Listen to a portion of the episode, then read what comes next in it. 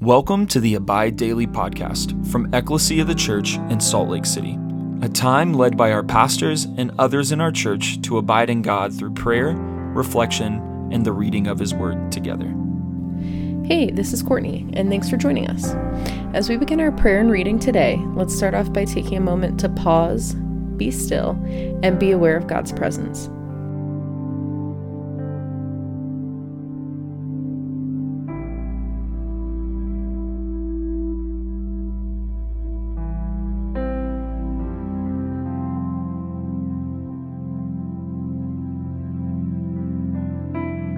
Let's take a moment to share with the Lord where we're at, what we're thinking and feeling, as well as thank Him for all that He's done, is doing, and will do.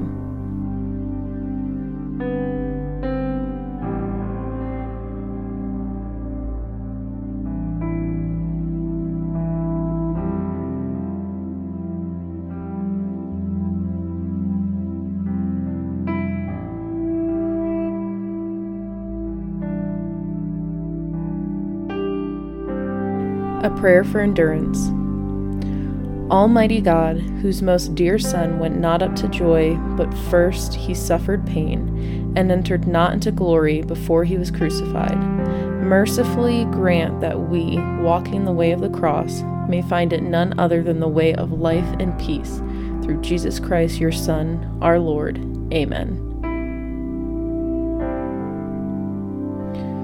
Lord, as I read your words in Scripture, I ask, Holy Spirit, that you lead me and give me understanding. Lord, I ask that you would draw near and meet with me and lead me into your kingdom today.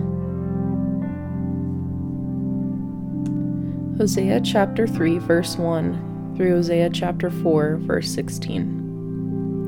And the Lord said to me, Go again, love a woman who is loved by another man and is an adulteress, even as the Lord loves the children of Israel though they turn to other gods and love cakes of raisins.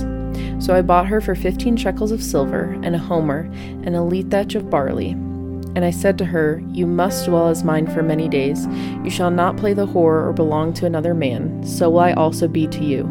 For the children of Israel shall dwell many days without king or prince, without sacrifice or pillar, without ephod or household gods. Afterward, the children of Israel shall return and seek the Lord their God and David their king, and they shall come in fear to the Lord and to his goodness in the latter days.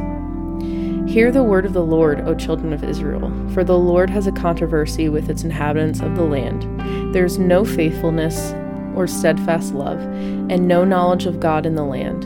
There is swearing, lying, murder, stealing, and committing adultery. They break all bounds, and bloodshed follows bloodshed. Therefore the land mourns, and all who dwell in it languish, and also the beasts of the field and the birds of the heavens, and even the fish of the sea are taken away. Yet let no one contend, and let none accuse, for with you is my contention, O priests. You shall stumble by day, the prophet also shall stumble with you by night, and I will destroy your mother. My people are destroyed for lack of knowledge.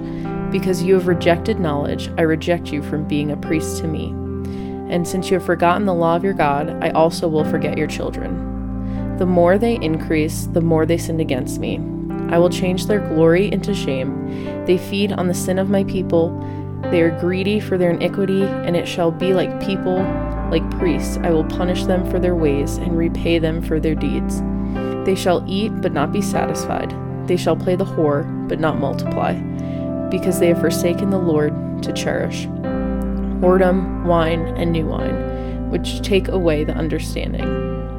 My people inquire of a piece of wood, and their walking staff gives them, gives them oracles.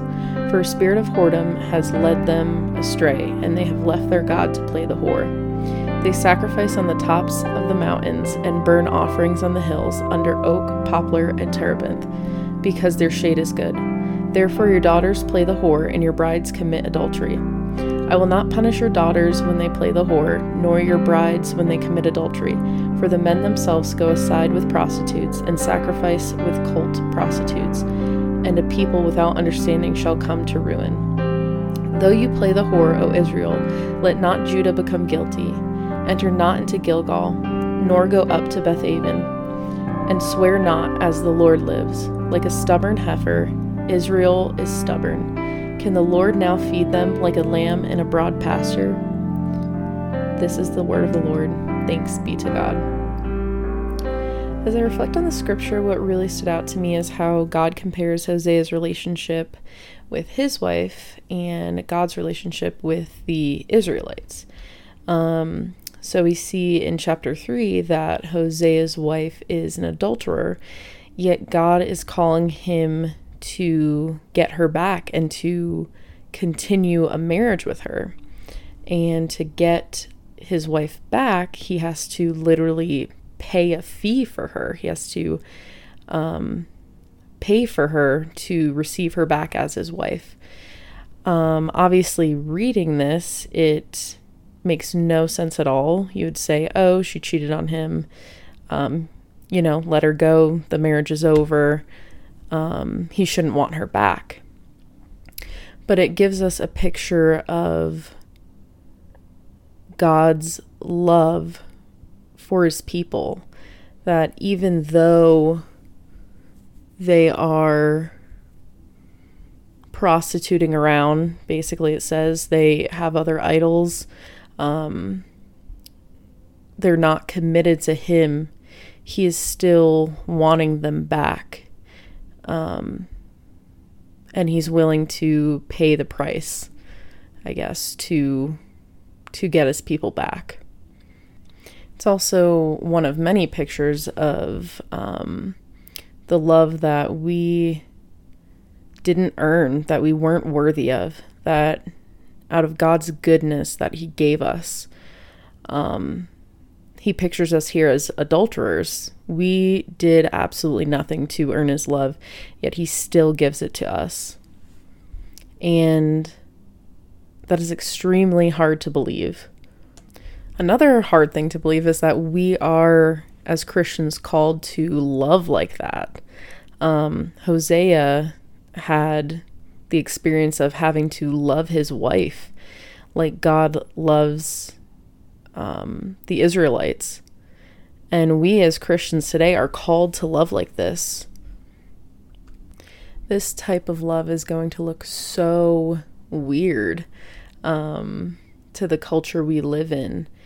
I think a lot of how I grew up and how a lot of people gr- grow up is, um, you know, if somebody hurts you or does something to you, you either cut them out or um, seek revenge.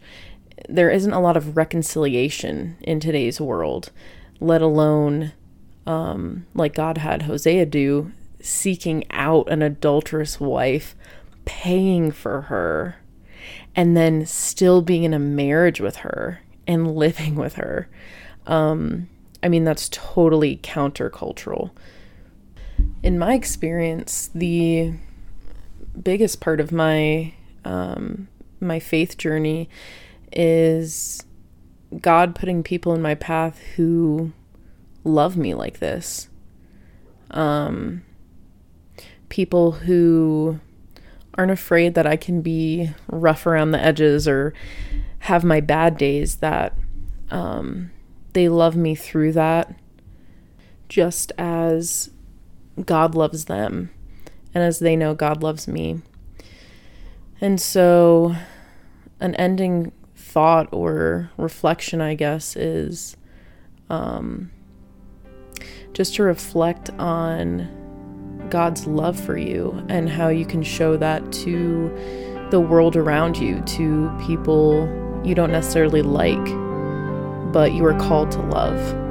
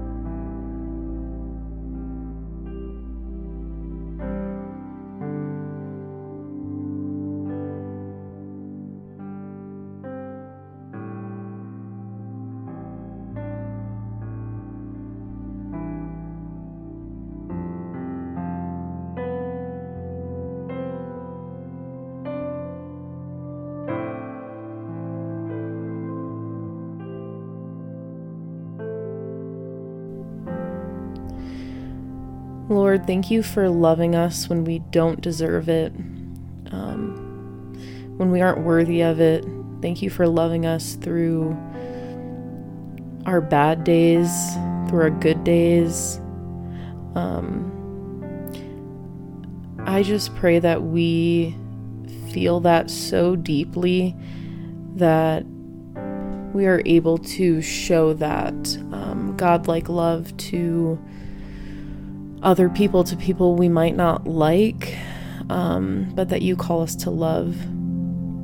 I pray that you give us the courage to love like you do in the culture we live in today. Through our lives and by our prayers, may your kingdom come. Amen.